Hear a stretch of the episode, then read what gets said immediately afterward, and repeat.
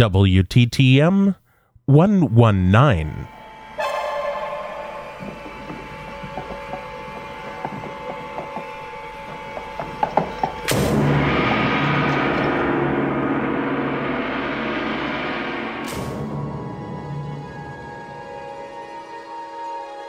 Hello, Danny. Come listen to a window to the magic. Come listen to a window to the magic with us, Danny. You can surround yourself with the magic forever and ever and ever.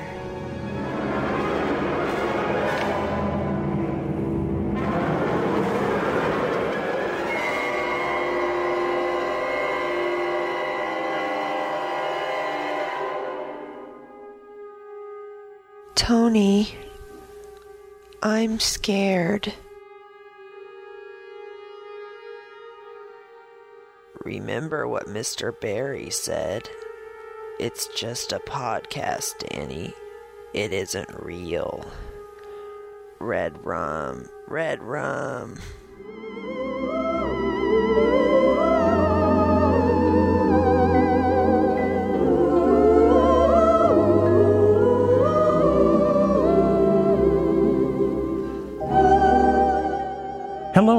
Welcome to A Window to the Magic. My name is Paul, and as always, I will be your guide through the wonderful world of Disney's sound experiences. This show is a weekly trip into the world of the Disney theme parks and resorts, and this is the place where you get to use your ears to surround yourself with the magic. Well, hello everyone, and welcome to episode number 119 of A Window to the Magic. Uh, you're probably wondering why Patrick's not here. Well, you see, guys, Patrick came down with, um, well, he's sick. Patrick's like really sick. Um, so I'm presenting the. Little pigs, let me come in. Not by the hair on your chinny chin chin. Then I'll hop. So I'm presenting the Halloween show this year. You see, we sat down and tried to come up with. Whoa! Patrick, what are you doing? What? Where'd you get that axe? Help! All work and no play. Captain the Somebody call 911! Here's Patrick. I am so dead.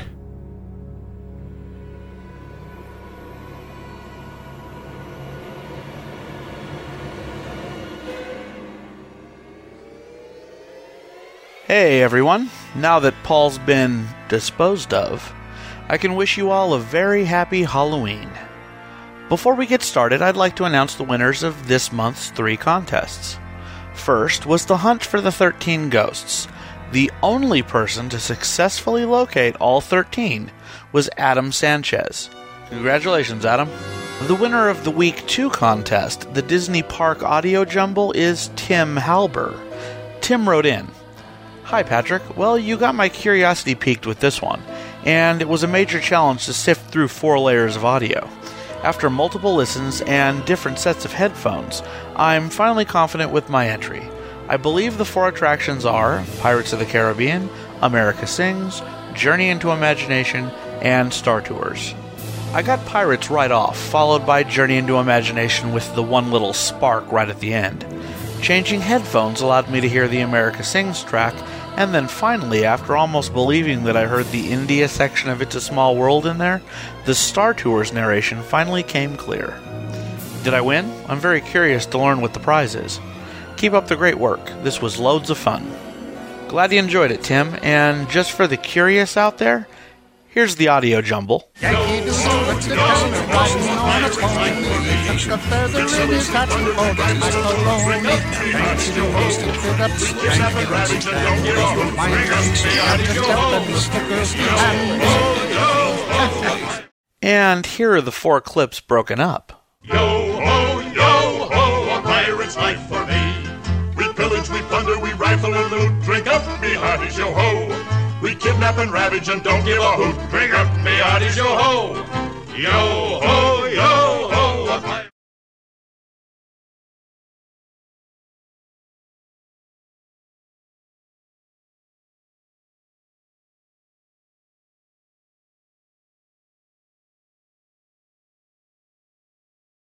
Yankee Doodle went to town a riding on a pony. Stuck a feather in his hat and called it macaroni. Yankee Doodle, keep it up, Yankee Doodle dandy. Mind the music and the step, and with the girls be handy. Star Tours introduces the perfect getaway vacation with exclusive tour packages to Hoth. Now you can ski the most incredible slopes in the galaxy, or if you prefer, explore beautiful and mysterious ice caverns and the famed Echo Base. Sadly, the third contest, the Identify the Missing Words from the 10 Photos game, didn't ever produce a winner. There were quite a few people that came close, but no cigar. So that game's prize will be held over for a later contest. Make sure you two email in your mailing addresses so I can get your prizes sent out. Well, it's the Halloween show. So, what do I have for you this year? Three separate stories. The first is called The Ghostbusters in the Haunted Mansion. Enjoy!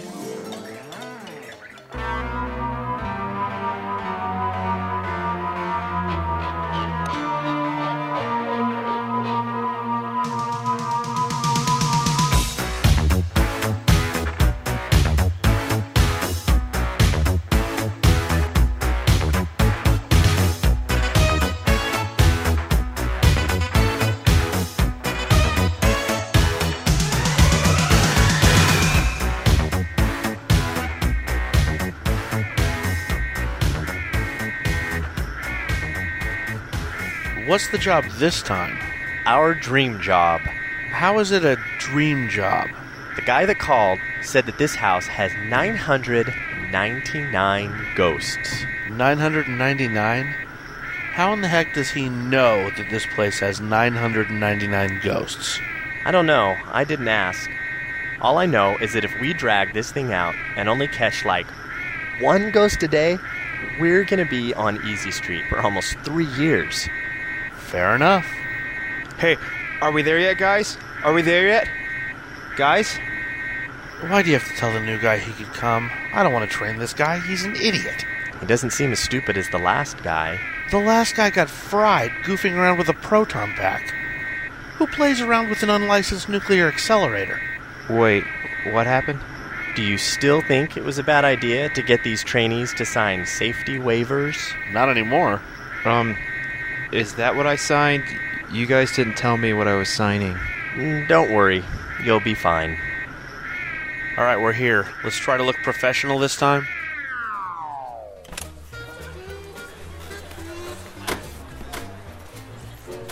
There's a guy dressed like a butler.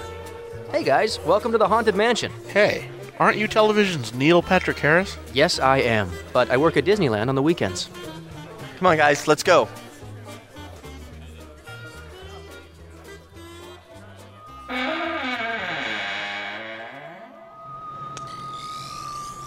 Uh, the PKE meter's going nuts. There's some serious activity in this house. You do recall me mentioning the 999 ghosts, right? Yeah, yeah. Hey, check it out, a portrait gallery. Welcome. What the heck was that? I am your host, your ghost host. Hey, uh, the wall just closed behind us.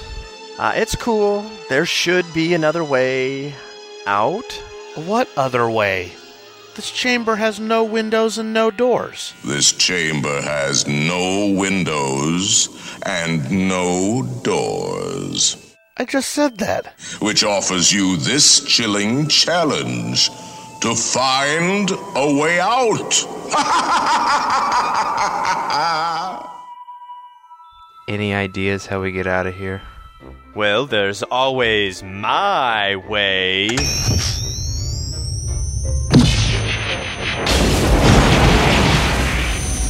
I can't believe you just blew up that wall. Hey, you heard what he said. He challenged us to find a way out. Always up for a challenge. I'd say that's Ghostbusters 1, Disembodied Voice 0. That reminds me. How in the heck do we go about catching a disembodied voice? You got me. and ghoulies from last Halloween. Awaken the spirits with your tambourine. Now I've seen everything. A talking head in a floating ball. How do we even classify that? I don't know, just shoot.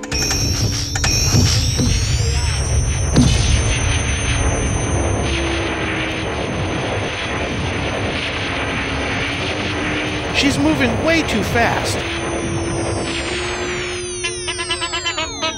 Ow! she threw a horn at me. What the heck? Maybe she doesn't like us shooting at her. Oh, really? Let's see how she likes this. You missed again. You don't say. Ow! Tambourine this time. I know it was a tambourine. I saw it right before it hit me in the face. Alright, that's it. Ow! Come on, let's go. Shouldn't we help? Nah, this is between the two of them. Do you think he'll catch her? She's bound to run out of instruments eventually.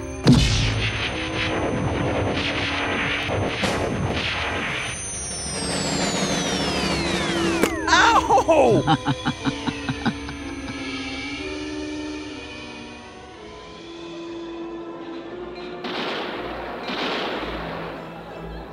Whoa.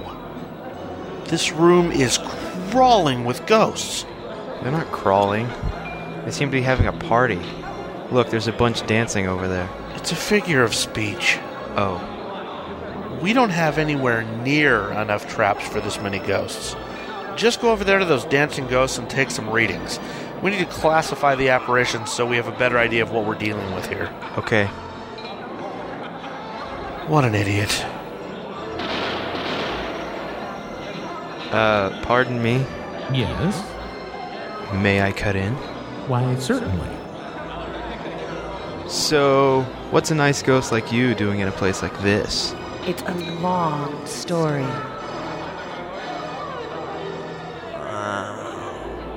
Oh.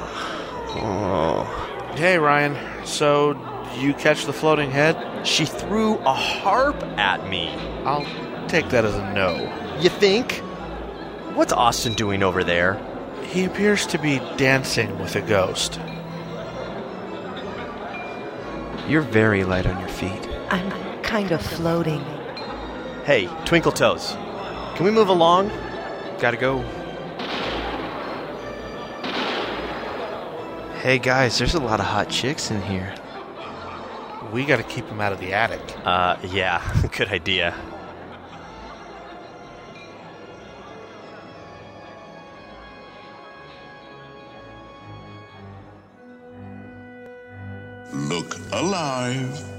Hey, it's the disembodied voice again. We have 999 happy haunts here, but there's room for a thousand. He's in here. I can hear him. Yeah, but where? I don't know. Everyone just shoot in a different direction. One of us is bound to get lucky. You mean we might actually catch him before we reduce this house to dust? Just shut up and shoot.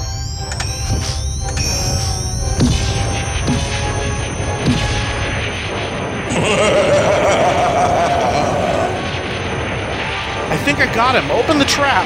How do you know? Trap!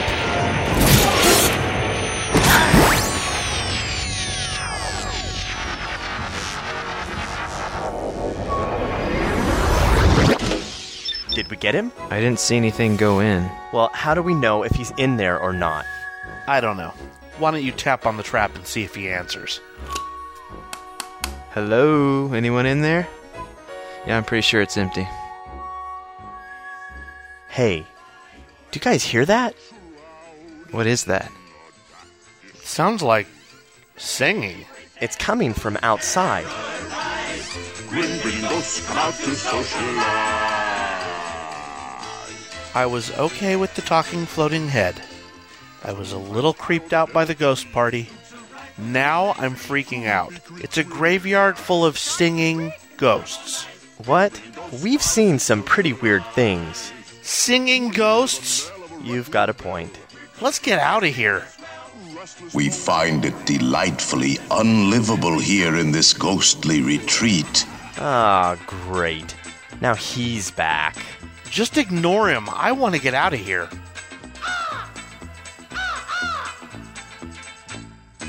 Hey guys, look at this. This crypt has a curtain instead of a door. Let's check it out. And there's a light coming from inside. Ah, there you are. And just in time. There's a little matter I forgot to mention. Beware of hitchhiking ghosts. They have selected you to fill our quota, and they'll haunt you until you return. Neil Patrick Harris? What are you doing? I've been a Disney fan all my life, and I just wanted to be the ghost host in the Haunted Mansion. And I would have gotten away with it if it hadn't been for you meddling Ghostbusters. Neil.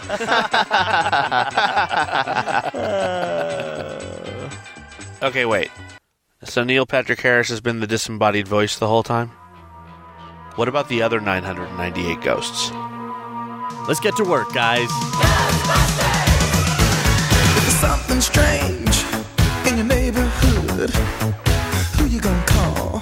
Ghostbusters! If there's something weird and it don't look good, who you gonna call? Our second offering this evening is The Tale of the Haunted Mansion. For years now, fans have tried to give the mansion a backstory. Cast members at Walt Disney World wrote individual backstories for many of the ghosts in the attraction. Disney released the Haunted Mansion movie, which, in its own right, is a backstory. Constance, the Black Widow bride, brought a brand new story into the mansion. Doombuggies.com even offered a short backstory for the mansion. Personally, I'm a fan of those cast member written stories. I drew my inspiration from a handful of those stories, and with the help of Brian Summer, I feel like we can now present the definitive backstory of the mansion and its residents. I'll warn you, this one's not for the faint of heart.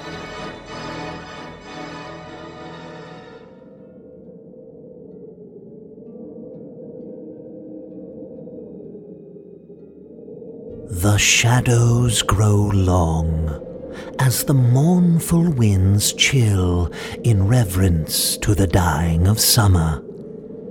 The rustling leaves and increasing darkness herald the arrival of Halloween.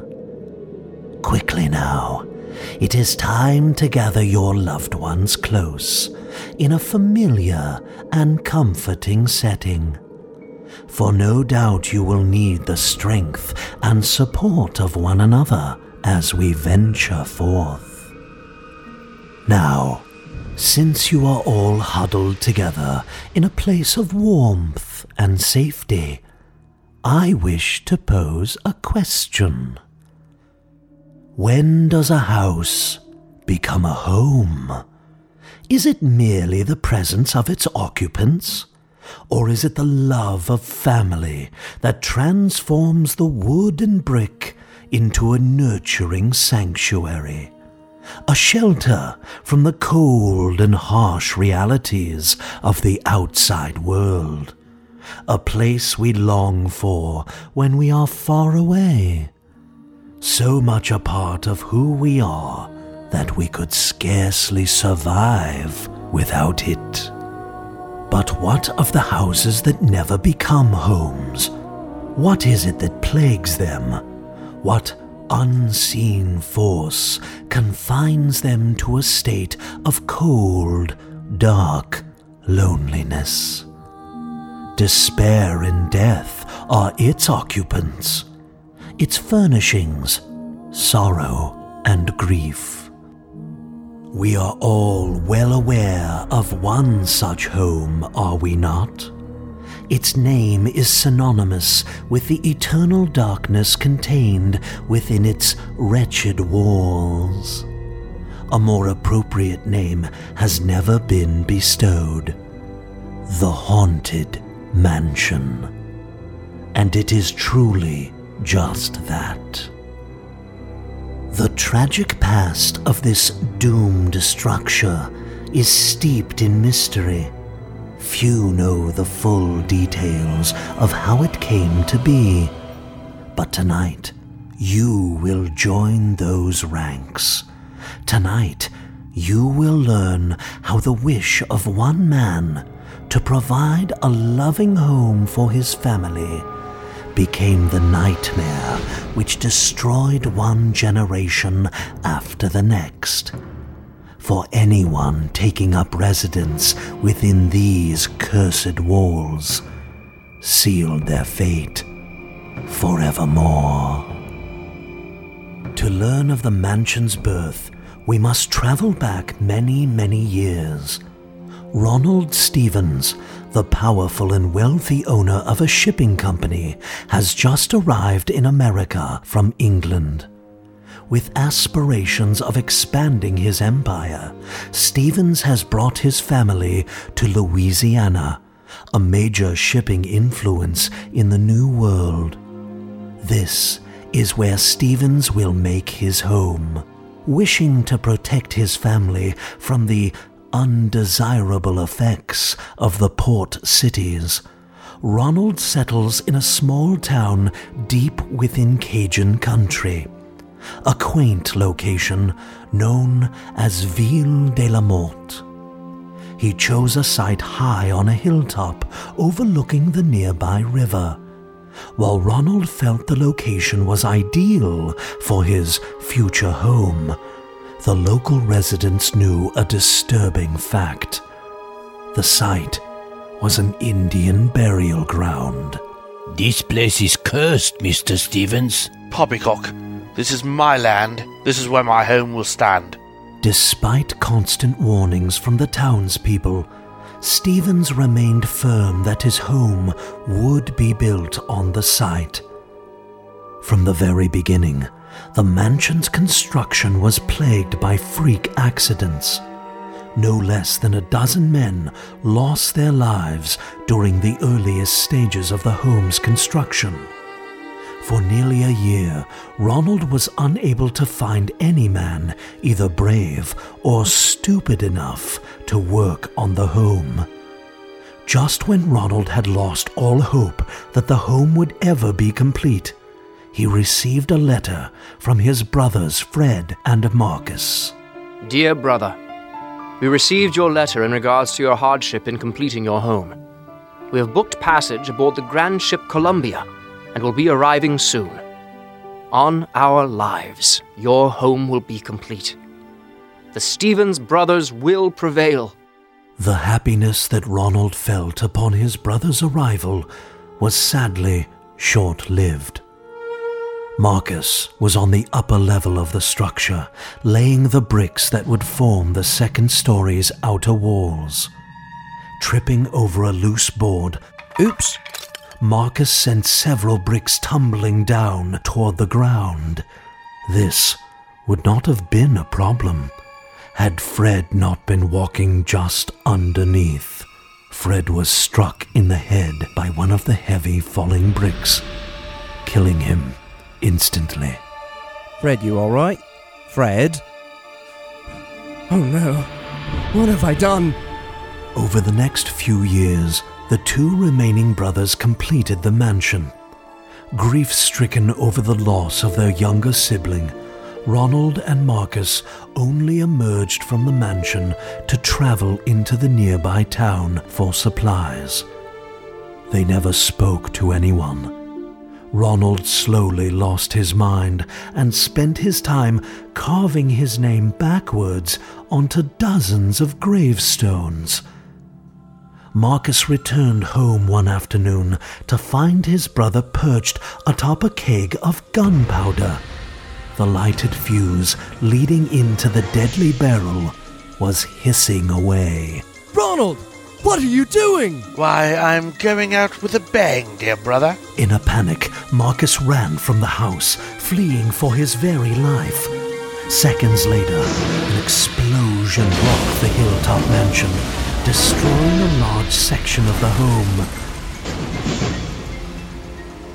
Marcus had his brother's strange gravestones scattered throughout the mansion's grounds, each of them marking the final resting place of that which was left of dear Ronald. Marcus spent several years repairing the damaged mansion, and so it was that the last remaining Stevens brother completed repairs on the mansion. Then, as his final deed, he sealed himself into a brick tomb in the adjacent graveyard.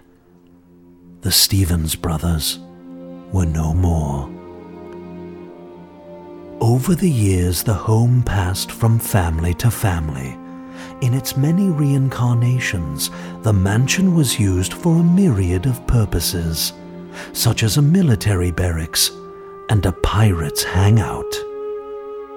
Those buried in the mansion's graveyard are merely a sample of those souls that have been claimed by the house. By 1914, a new family had moved into the mansion. This family's name would have the greatest impact upon the bloody history of this sorrowful place.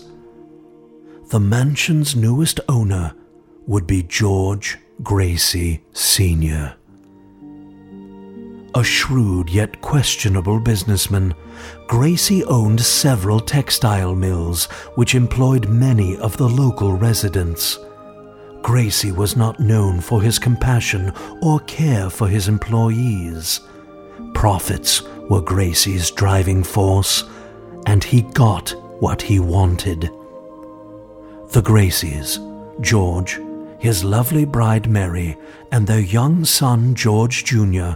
took up residence in the mansion, knowing nothing of its past. What do you think of your new home? Oh, George, it's just lovely. We're going to be so happy here. Happy indeed. For some years later, the beautiful Mary became aware of her husband's marital indiscretions.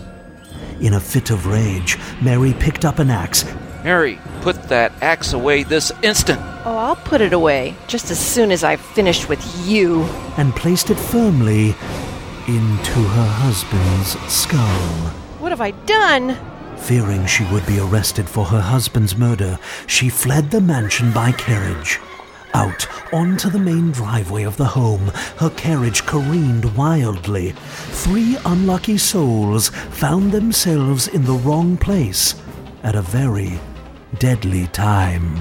Look there, Ezra. That carriage seems to be out of control. Do you suppose we should try and stop it, Phineas? It would be the right thing to do, and we may get a ride out of it, eh? That's very true, Gus. In her haste to escape the horrific scene that her very own hands had caused, Mary plowed through the mansion's main gate and ran over the three men that were innocently hitchhiking on the boulevard. Mary disappeared into the city, never looking back. With his father's gruesome murder and mother's unexplained disappearance, George Gracey Jr. inherited the mansion. Lonely for the presence of family, George moved several of his widowed aunts into the home. Elma, who had become quite an artist, took to painting portraits of the mansion's residents and guests. And then there was great Aunt Victoria, who was well known for her friendliness and outgoing personality. She loved to socialize. The mansion came to life once again as Victoria hosted one party after the next. She needed no reason nor holiday. George, I hope you don't mind. I've invited several hundred of my closest friends to a bit of a housewarming party in honor of Elma and myself. Obsessed with getting to know his father even after death, Master Gracey sought out the occult as a conduit of communication. While seeking out psychic mediums at a carnival, he met a tightrope walker by the name of Lillian O'Malley. Excuse me, miss? Oh, hello. You were quite wonderful. Thank you. Mr. Gracey. George Gracey. The two quickly fell in love and were married. Three months later, while on a trip to New Orleans, George met the medium he had been searching for. With the hope of finally reaching his father in the afterlife, he brought Madame Leota back to the mansion. Together they held nightly seances. On October 1st, 1919, Madame Leota gave birth to a daughter. She named the child Little Leota. The madam never revealed the name of the father, but it is said whenever little Leota spoke, Master Gracey always fell silent. On November 5th of the same year, Victoria was throwing herself a birthday party in the mansion's ballroom. That same night, Madame Leota was attempting to conduct a seance. Enraged by the noise and what she felt were intolerable interruptions, Leota burst into the ballroom. I will not stand for any more of this noise. Mark my words. Thirteen years from today, you all shall die. Oh, go away and play with your crystal ball. Of course, no one took the curse seriously, and they continued with their party. Always looking for a reason to entertain on her own behalf, Victoria seized the opportunity and threw herself a grand birthday party every November 5th. The 13th gathering was a huge costume party in the ballroom. Party guests enjoyed dancing as the pipe organ played and admired each other's costumes. The thirsty guests drank pot after pot of tea, remarking on its unusual flavor. Suddenly, just before midnight, all the guests fell ill. By the time medical help arrived, everyone at the tea party was dead. Due to their fashionably late arrival, the Gracey household had been spared. The well water that had been used to make the tea proved to be contaminated. Victoria had retired early from her own party and was found dead in her chambers, with a smile on her face. At a very young age, little Leota began helping her mother in the seance circle and would always see the departing guests to the door, inviting them to return soon. Hurry back, hurry back. Fascinated with death, little Leota was instrumental in convincing the townspeople to hold their funerals in the mansion's conservatory. However, Leota was indeed a practical joker. She would nail the coffin lid shut before the viewing, or replace the flowers with dead ones. Her favorite trick was to lock all the guest room doors in the middle of the night and then run down the corridor, knocking on each of them. One cold night in April of 1936, little Leota summoned her personal maid, Prudence. Prudence, come here at once. Yes, Mistress Leota. I've received some sympathetic vibrations from downstairs, and I'm just not sure what may be causing it. Would you please go see what it is? Oh, miss, I'm sure it's nothing. The poor housemaid was visibly frightened, giving Leota even more incentive to send her downstairs. Leota ordered her to investigate. Prudence wandered the halls, the flickering candles her only source of light in the dark house. As she walked down the long, dark hall, one of the doors swung open. Poor Prudence was so terrified by this that she collapsed. By the next day, her hair had turned completely white, and by December of the same year, the poor girl had aged so unnaturally one could hardly recognize her. She passed away shortly after, never discovering that it was only little Leota trying to frighten her on that fateful April night. As previously mentioned, just a short time after Lillian and George had been married, Madame Leota was brought into the Gracey household. This, combined with the nightly seances held by George and Leota and the disconcerting arrival of Leota's daughter, had caused Lillian much concern. She was often neglected by her husband, and little Leota and the madam plagued her with nasty pranks.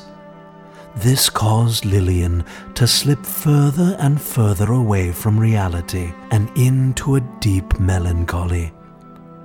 One night in 1936, at a small party, Madame Leota urged Lillian to perform her old tightrope act. But this time, she was to walk the rope across the river. Oh, Leota, do you really think everyone would enjoy it? I have a feeling it will be the highlight of their entire evening. Craving the attention and delighted to be wanted, Lillian agreed. The crowd gathered at the river's edge as Lillian ventured out onto the rope. It was the only thing between her and the murky swamp waters below. To her dismay, the rope began to unravel when she was only halfway across. Poor Lillian. As the rope gave way, she fell to her death into the waiting jaws of an alligator below. A short time later, Emily Kavanagh was attending her parents' funeral in the mansion's conservatory. There she met George.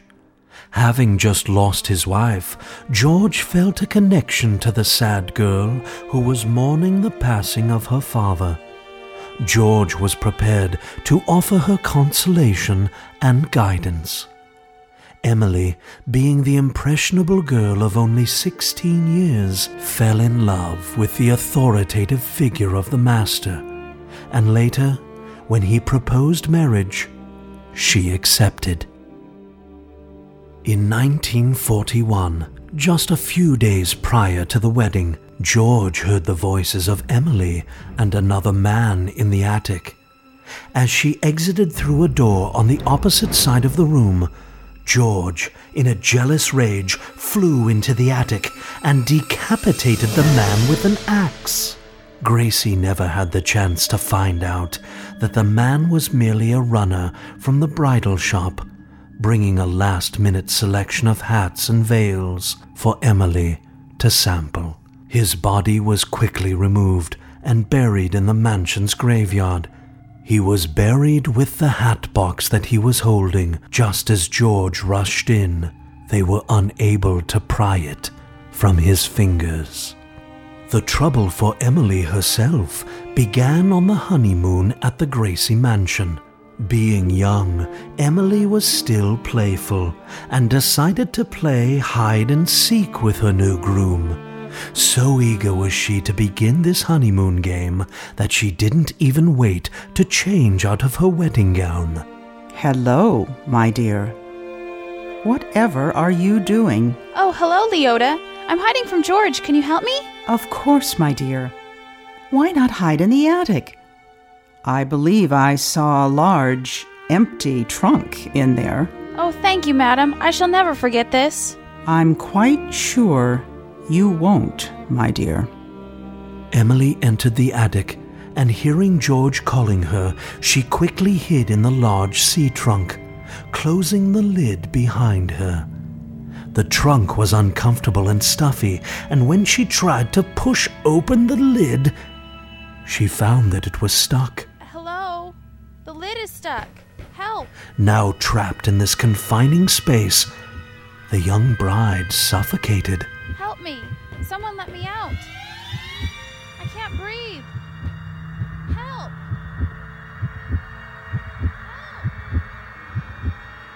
Meanwhile, little Leota had acquired an insatiable appetite for men. She would engage in affairs with any man that suited her fancy. She had relentlessly pursued the mansion's handyman, gardener, and liveryman. Fearing for their jobs should they become involved with her, each of the three men refused her advances.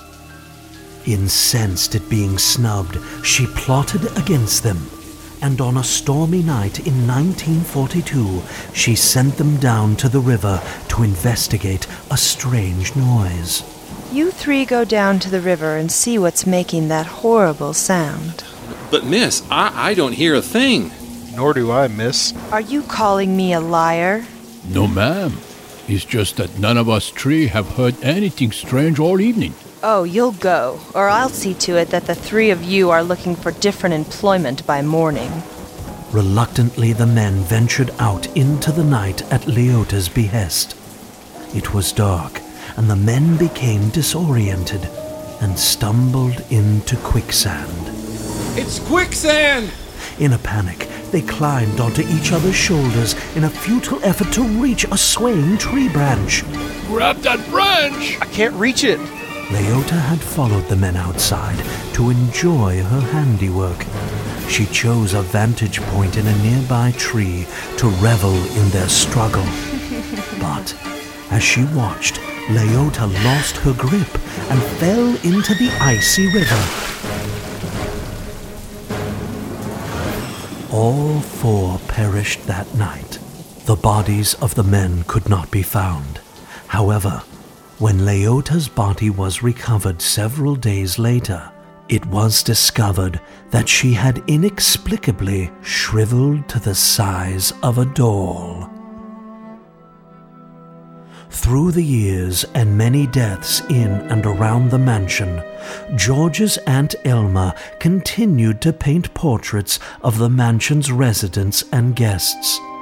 Unfortunately, as the years passed, the old woman became senile. The first sign that she had lost her sanity was her purchase of a large black raven from a traveling man in town. Elma called the bird Robert, the name of her long deceased husband. The only painting of Elma herself is a portrait she created of her and her husband years after he had died. Rumor has it this portrait began as a painting her raven posed for. Late one night, Elma had presented George with his own portrait. It was based on what George had looked like in his younger days. Georgie, my dear boy, I would like you to have this. Oh, thank you, Aunt. It's lovely.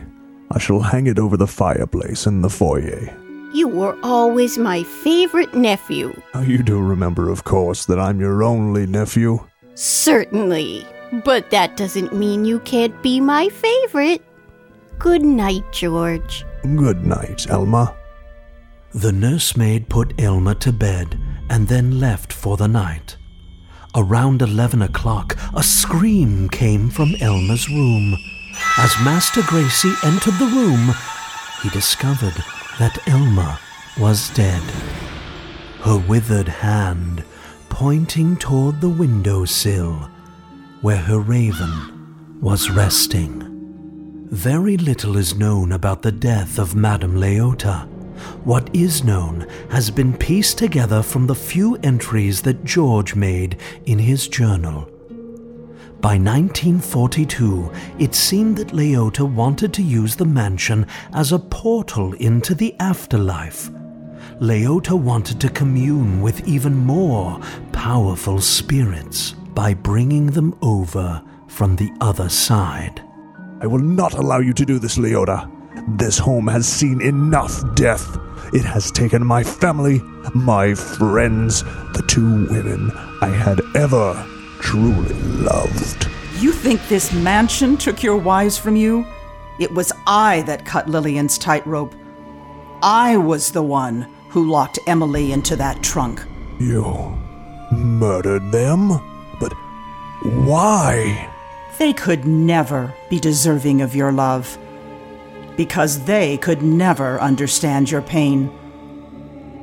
I understood your pain. You! You are responsible for my pain. George, with vengeful blood coursing through his veins, charged at the madam and strangled her to death with his own two hands.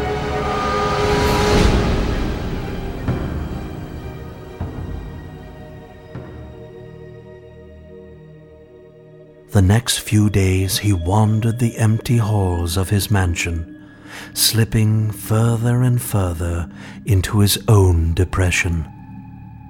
Finally, seeing no other way to end his suffering, George hung himself from the rafters in the attic. Everyone has been taken from me. I am trapped, alone. There is, of course, only one way out for me.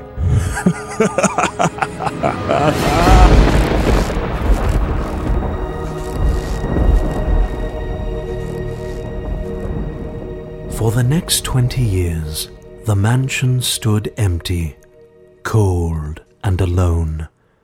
No one would go near it. It was a place of only death and suffering. In 1960, Walt Disney and several of his Imagineers had gone on a search for a house on which to base the exterior designs of a newly planned attraction for Disneyland. The attraction was to be called The Haunted Mansion. As soon as Walt saw the antebellum mansion, he fell in love with it. Now look at this house. It's magnificent, don't you think? This what you want Disneyland's mansion to look like, boss? No, this is Disneyland's mansion. Why don't you make the call? I'll pay cash, whatever they're asking. Walt quickly made plans for the entire structure to be dismantled, brought to Disneyland's newly constructed New Orleans Square, and rebuilt in exacting detail overlooking the rivers of America. He even insisted that the home's contents be carefully preserved inside. Walt, the Omni Mover system is ready to roll. Oh boy, that's great. Something uh, bothering you, Bob? The boys and I have been hearing that voice again. Yeah, and Ziggy and me saw that crazy broad in the attic. Is this true, Ziggy? Yo! Uh, Walt, while everyone else is coming clean, I think you should know that there are see through people dancing in the ballroom. And, well, I, uh, you tell them, Bob. Yesterday, I had a three hour discussion with one of the marble busts out in the graveyard. Well, looks like I got a little more than I paid for with this mansion. Delighted at the thought of having real ghosts in his mansion, Walt stopped all plans for the installation of special effects or animatronic figures into the home. Okay, Walt. How do we handle this? We'll uh, take care of the outside. Let the ghosts take care of the inside. The mansion opened three years later, and guests to this day continue to report seeing ghosts and a raven all throughout the mansion. You are one of those guests, aren't you? Perhaps you thought these apparitions were manufactured, all smoke and mirrors, as it were. Well, perhaps the next time you venture into the environs of the mansion's walls, you will have a better understanding of the origins of its mouldering sanctum. That is, of course, assuming that you will want to return. I wouldn't worry, though. After all, everyone says it's just make believe. It couldn't be real. So go ahead, enjoy the mansion again. But wait. There, out of the corner of your eye, in that dark corner, did you see something move? Was something there that hadn't been before? Just an image, a brief image. No, just a trick of the light. I'm sure that's all it was. After all, It's just make believe.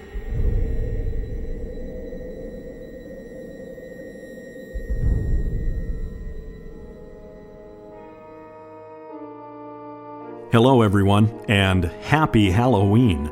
I hope you've been enjoying the show so far. We now come to the final act.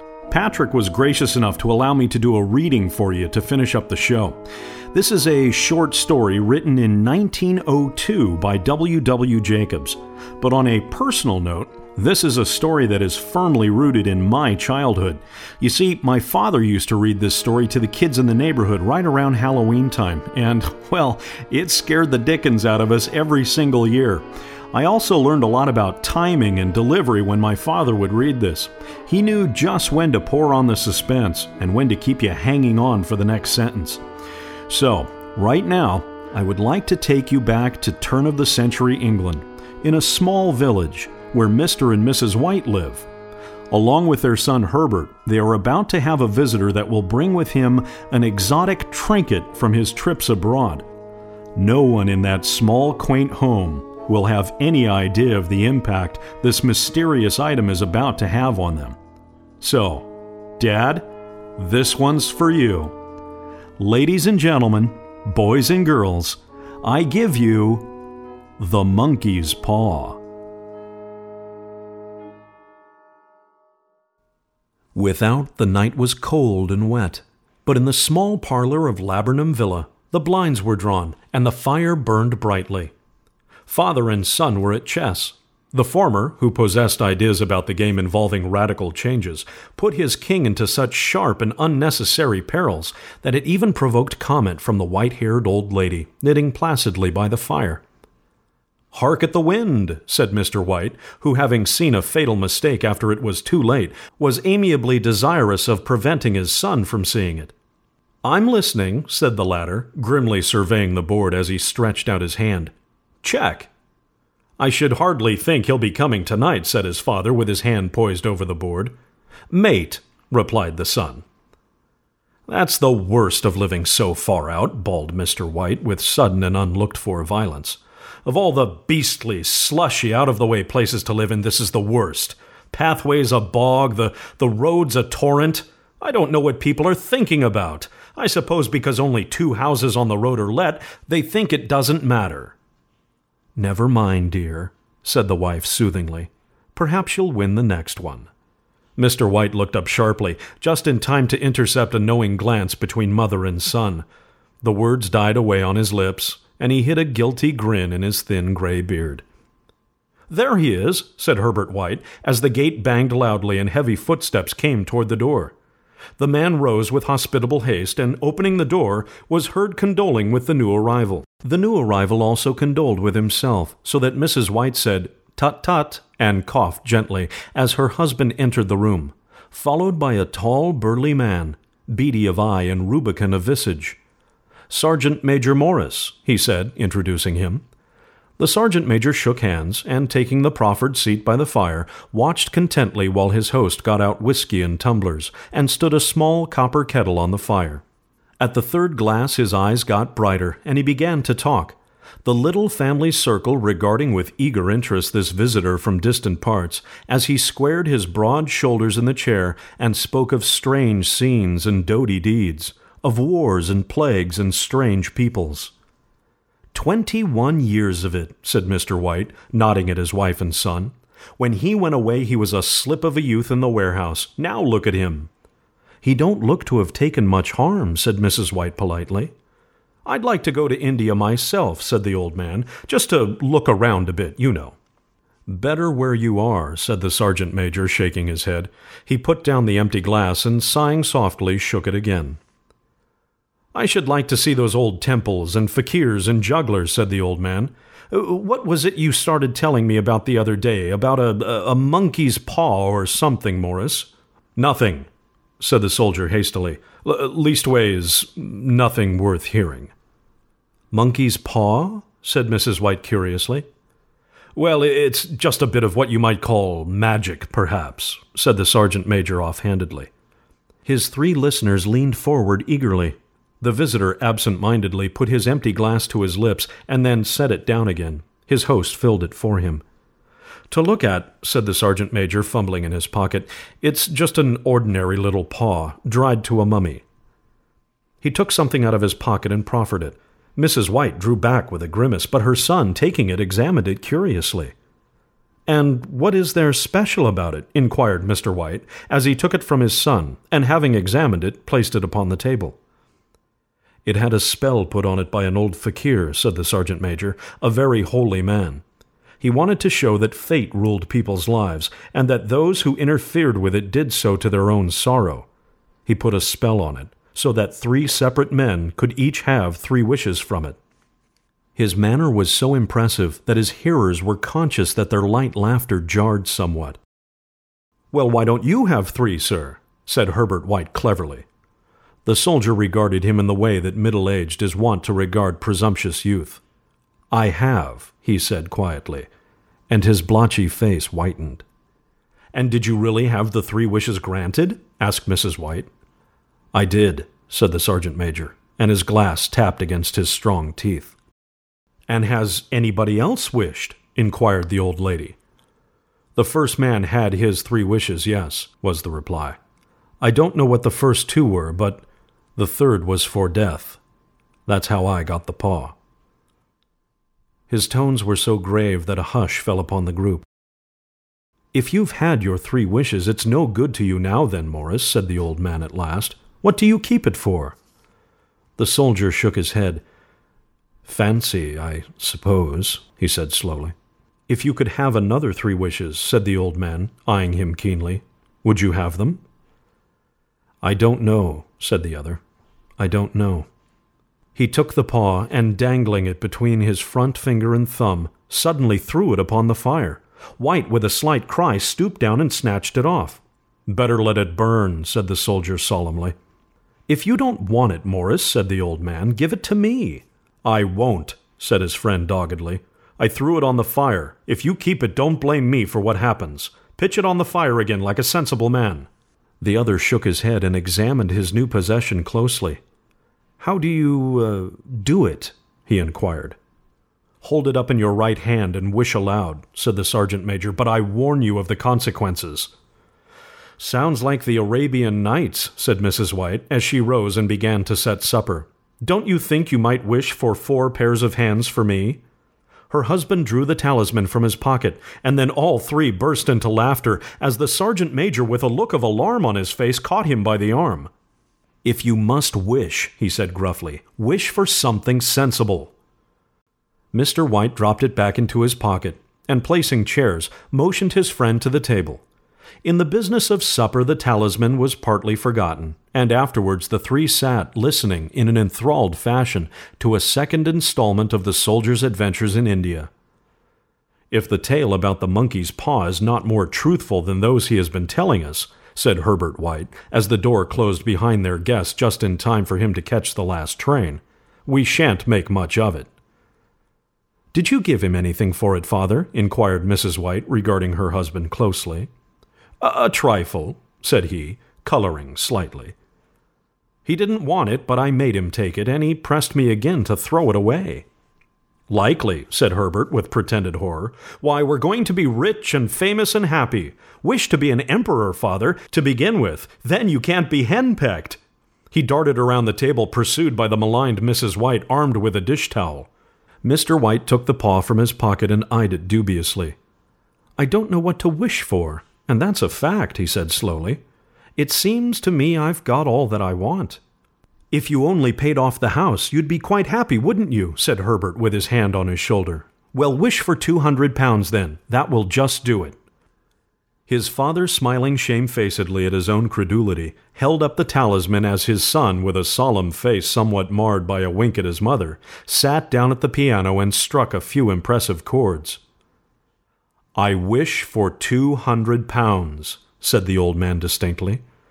A fine crash from the piano greeted the words, interrupted by a sudden cry from the old man. His wife and son ran toward him. It moved, he cried, with a glance of disgust at the object as it lay on the floor. As I wish it it twisted in my hand like a snake. Well, I don't see the money, said his son, as he picked it up and placed it on the table, and I bet I never shall. It must have been your fancy, father, said his wife, regarding him anxiously. He shook his head. Never mind, though, there's no harm done, but it gave me a shock all the same. They sat down by the fire again while the two men finished their pipes. Outside, the wind was higher than ever, and the old man started nervously at the sound of a door banging upstairs. A silence unusual and depressing settled upon all three, which lasted until the old couple rose to retire for the night.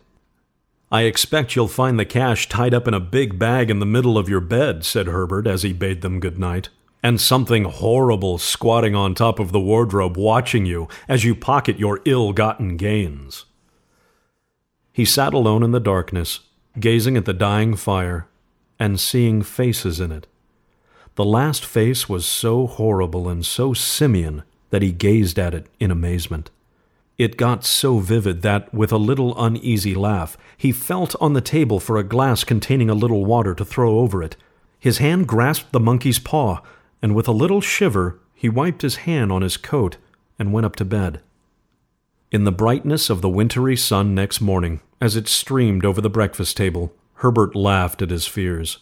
There was an air of prosaic wholesomeness about the room which it had lacked on the previous night and the dirty, shriveled little paw was pitched on the sideboard with a carelessness which betokened no great belief in its virtues. I suppose all old soldiers are the same, said Mrs. White. The idea of our listening to such nonsense. How could wishes be granted in these days? And if they could, how could two hundred pounds hurt you, father? Might drop on your head from the sky, said the frivolous Herbert. Morris said the things happened so naturally, said the father, that you might, if you so wished, attribute it to coincidence. Well, don't break into the money before I come back, said Herbert, as he rose from the table.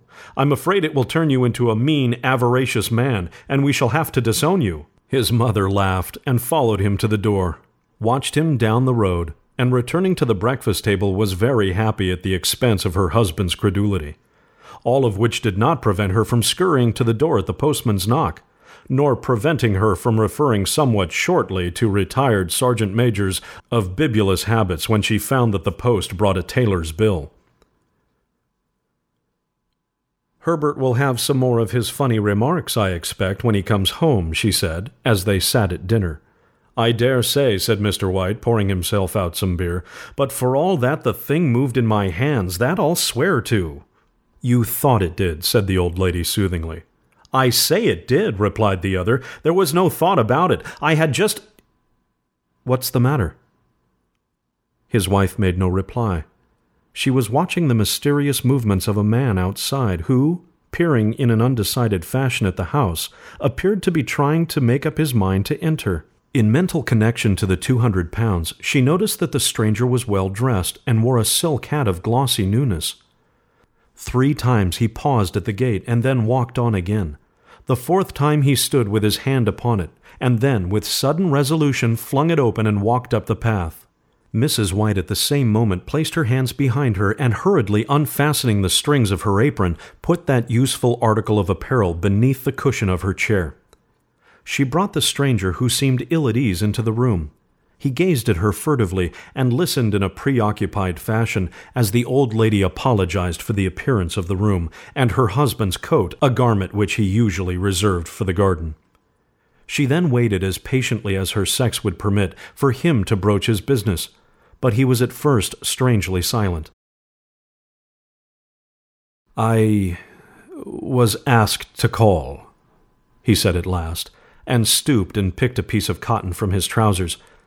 I come from Maw and Meggins. The old lady started. Is anything the matter? she said breathlessly. Has anything happened to Herbert? What is it? What is it? Her husband interposed. There, there, mother, he said hastily. Sit down and don't jump to conclusions. You've not brought bad news, I'm sure, sir. And he eyed the other wistfully. I'm sorry, began the visitor. Is he hurt? demanded the mother. The visitor bowed in assent. Badly hurt, he said quietly. But he is not in any pain. Oh, thank God, said the old woman, clasping her hands. Thank God for that. Thank. She broke off suddenly, as the sinister meaning of the assurance dawned upon her, and she saw the awful confirmation of her fears in the other's averted face. She caught her breath, and turning to her slower witted husband, laid her trembling old hand upon his. There was a long silence. He was caught in the machinery, said the visitor at length, in a low voice. Caught in the machinery, replied Mr. White in a dazed fashion. Yes. He sat staring blankly out at the window, and taking his wife's hand between his own, pressed it as he had been wont to do in their old courting days nearly forty years before. He was the only one left to us, he said, turning gently to the visitor. It is hard. The other coughed and raised, walked slowly to the window. The firm wishes me to convey their sincerest sympathy to you on your great loss, he said, without looking around. I, I beg that you understand I am only their servant and merely obeying orders. There was no reply. The old woman's face was white, her eyes staring, and her breath inaudible. On the husband's face was a look such as his friend the sergeant major might have carried into his first action. I was to say that Maw and Meggins disclaim all responsibility, continued the other. They admit no liability at all, but in consideration for your son's service, they wish to present you with a certain sum of compensation. Mr. White dropped his wife's hand, and rising to his feet, gazed with a look of horror at his visitor. His dry lips shaped the words, How much? Two hundred pounds, was the answer. Unconsciously, his wife shrieked. The old man smiled faintly, put out his hands like a sightless man, and dropped, a senseless heap, to the floor. In the huge new cemetery some two miles distant, the old people buried their dead and came back to a house steeped in shadow and silence. It was all over so quickly that at first they could hardly realize it, and remained in a state of expectation as though of something else to happen, something else which was to lighten this load, too heavy for old hearts to bear. But the days passed, and expectation gave way to resignation, the hopeless resignation of the old, sometimes miscalled apathy. Sometimes they hardly exchanged a word, for now there was nothing to talk about, and their days were long to weariness. It was about a week after that that the old man, waking suddenly in the night, stretched out his hand and found himself alone. The room was in darkness, and the sound of subdued weeping came from the window. He raised himself in bed and listened. Come back, he said tenderly. You will be cold. It is cold for my son, said the old woman, and wept afresh. The sound of her sobs died away on his ears. The bed was warm, and his eyes were heavy with sleep. He dozed fitfully, and then slept until a wild cry from his wife awoke him with a start. The paw! she cried wildly. The monkey's paw! He started up in alarm. Where? Uh, what is it? What's the matter? She came stumbling across the room toward him. I want it, she said quietly. You've not destroyed it. It's in the parlor on the bracket, he replied, marveling. Why? She cried and laughed together and bending over kissed his cheek. I only just thought of it, she said hysterically. Why didn't I think of it before? Why didn't you think of it? Think of what? he questioned. The other two wishes, she replied rapidly. We've had only one. Was that not enough? he demanded fiercely. No, she cried triumphantly. We'll have one more. Go down and get it quickly, and wish for our boy alive again. The man sat up in bed and flung the bedclothes from his quaking limbs. Good God, are you mad? he cried aghast. Get it, she panted. Get it quickly and wish. Oh, my boy, my boy! Her husband struck a match and lit the candle. Get back to bed, he said unsteadily. You don't know what you're saying. We had the first wish granted, said the old woman feverishly. Why not the second?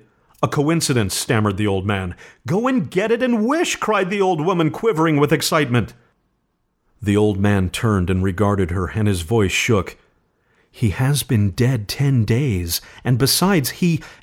I would not tell you else, but I could only recognize him by his clothing. If he was too horrible for you to see then, how now? Bring him back, cried the old woman, and dragged him towards the door. Do you think I fear the child that I have nursed? He went down in the darkness and felt his way to the parlor and then to the mantelpiece.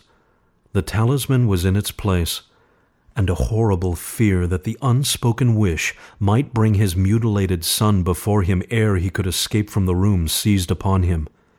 He caught his breath as he found that he had lost the direction of the door. His brow cold with sweat, he felt his way around the table, and groping along the wall, found himself in the small passage with the unwholesome thing in his hand. Even his wife's face seemed changed as he entered the room. It was white and expectant, and to his fears seemed to have an unnatural look upon it. He was afraid of her. Wish, she cried in a strong voice. It is foolish and wicked, he faltered. Wish, repeated his wife. He raised his hand. I wish my son alive again. The talisman fell to the floor and he regarded it fearfully. He then sank trembling into a chair as the old woman with burning eyes walked to the window and raised the blind. He sat until he was chilled with the cold, glancing occasionally at the figure of the old woman peering through the window. The candle end, which had burnt below the rim of the china candlestick, was throwing pulsating shadows on the ceiling and walls until, with a flicker larger than the rest, it expired. The old man, with an unspeakable sense of relief at the failure of the talisman, crept back to his bed, and a minute or two afterwards the old woman came silently and apathetically beside him. Neither spoke, but both lay silently listening to the ticking of the clock. A stair creaked, and a squeaky mouse scurried through the wall. The darkness was oppressive, and after lying for some time, screwing up his courage, the husband took the box of matches and, striking one, went downstairs for a candle. At the foot of the stairs the match went out, and he paused to strike another, and at the same moment a knock so quiet and stealthy as to be scarcely audible, sounded on the front door. The matches fell from his hand. He stood motionless, his breath suspended until the knock was repeated. Then he turned and fled swiftly back to his room and closed the door behind him. A third knock sounded throughout the house. What's that? cried the old woman, starting up. A, a, a, rat, said the old man in a shaking tone. A, a rat. I, I, it passed me on the stairs. His wife sat up in bed listening, a loud knock resounding through the house. It is Herbert, she screamed. It is Herbert! She ran to the door, but her husband was before her, and catching her by the arm, held her tightly. What are you going to do? he whispered hoarsely. It is my boy! It is Herbert! she cried, struggling mechanically. I forgot it was two miles away. What are you holding me for? Let go! I must open the door! For God's sake, don't let it in! cried the old man, trembling. You're afraid of your own son? she cried, struggling. Let me go! I'm coming, Herbert! I'm coming! There was another knock, and another. The old woman, with a sudden wrench, broke free and ran from the room, her husband following to the landing, and called after her appealingly as she hurried downstairs. He heard the chain rattle back, and the bottom bolt draw slowly and swiftly from the socket. Then the old woman's voice, straining and panting. The bolt, she cried loudly. Come down, I can't reach it. But her husband was on his hands and knees, groping wildly on the floor in search of the paw. If he could only find it before the thing outside got in. A perfect fusillade of knocks reverberated throughout the house, and he heard the scraping of a chair as his wife put it down in the passage against the door. He heard the creaking of the bolt as it came back slowly, and at the same moment he found the monkey's paw and frantically breathed his third and last wish. The knocking ceased suddenly, although the echoes of it were still in the house. He heard the chair draw back and the door open. A cold rush of air ran up the staircase, and a long, low wail of disappointment and misery from his wife gave him courage to run down to her side, and then to the gate beyond. The street lamp flickering opposite shone on a quiet and deserted road.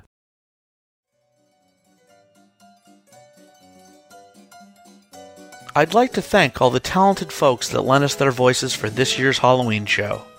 Ricky Brigante from Inside the Magic, Bonnie Kenderdine and Clinton Alvord from the Comedy Forecast, Jeff Roney from Roney Zone Radio, Gary Chambers from the Mouse Lounge Podcast, Bob and Sandy Summer, my daughter Hope, son Stewie, and wife Faith my parents Stephanie and Mike, my sisters Heather and Holly, Rick Young, Becky Kaufman, Paul Barrie, Terry Woodard, Susie and Stephanie Ferrer, my two favorite Ghostbusters, Austin Young and Ryan McKinley, voice guy extraordinaire Brian Summer, and last but certainly not least, Corey Burton, Pete Renaday, and Neil Patrick Harris. I'd like to thank you all for listening to A Window to the Magic, as we enjoy our third year of bringing you the very best in audio experiences from throughout the world of Disney. A Window to the Magic can be reached in the following ways. Our email address for questions, comments, contest entries, and suggestions is podcast at windowtothemagic.com. The windowtothemagic.com telephone hotline is 206 984 9886. That's 206 984 WTTM for Window to the Magic. Make sure to pay a visit to our message boards at WTTMforums.com and join the Window to the Magic team and our listeners as we discuss, well, pretty much everything. We appreciate your feedback, so be sure to call in or write us soon and share your thoughts with us. Be sure to tune in next week when, I don't know, Paul rises from the grave and comes up with another show. This has been a Window to the Magic episode 119. Happy Halloween, and I'll see you next time. Are you a fan of Orlando attractions and theme parks? Do you miss the old Disney magazine? Hi, I'm Ricky Brigante, host of the Inside the Magic podcast, and I'd like to tell you about Orlando Attractions Magazine. It's a new magazine that covers all of the theme parks and attractions in Orlando, including all of the Walt Disney World theme parks, Universal Studios, Islands of Adventure, and SeaWorld. Each issue of the magazine will give you restaurant and resort reports, in depth features on your favorite rides, photo spreads including what's new and what you may have missed, and much more. If you love Disney theme parks and all the attractions that Orlando has to offer, subscribe today at attractionsmagazine.com. Every other month, a new issue will arrive in your mailbox, and I'm sure you'll spend hours looking at it page after page of exciting news, interesting articles, original cartoons, puzzles, and spectacular color photos. So to subscribe today, just fill out the order form over at attractionsmagazine.com.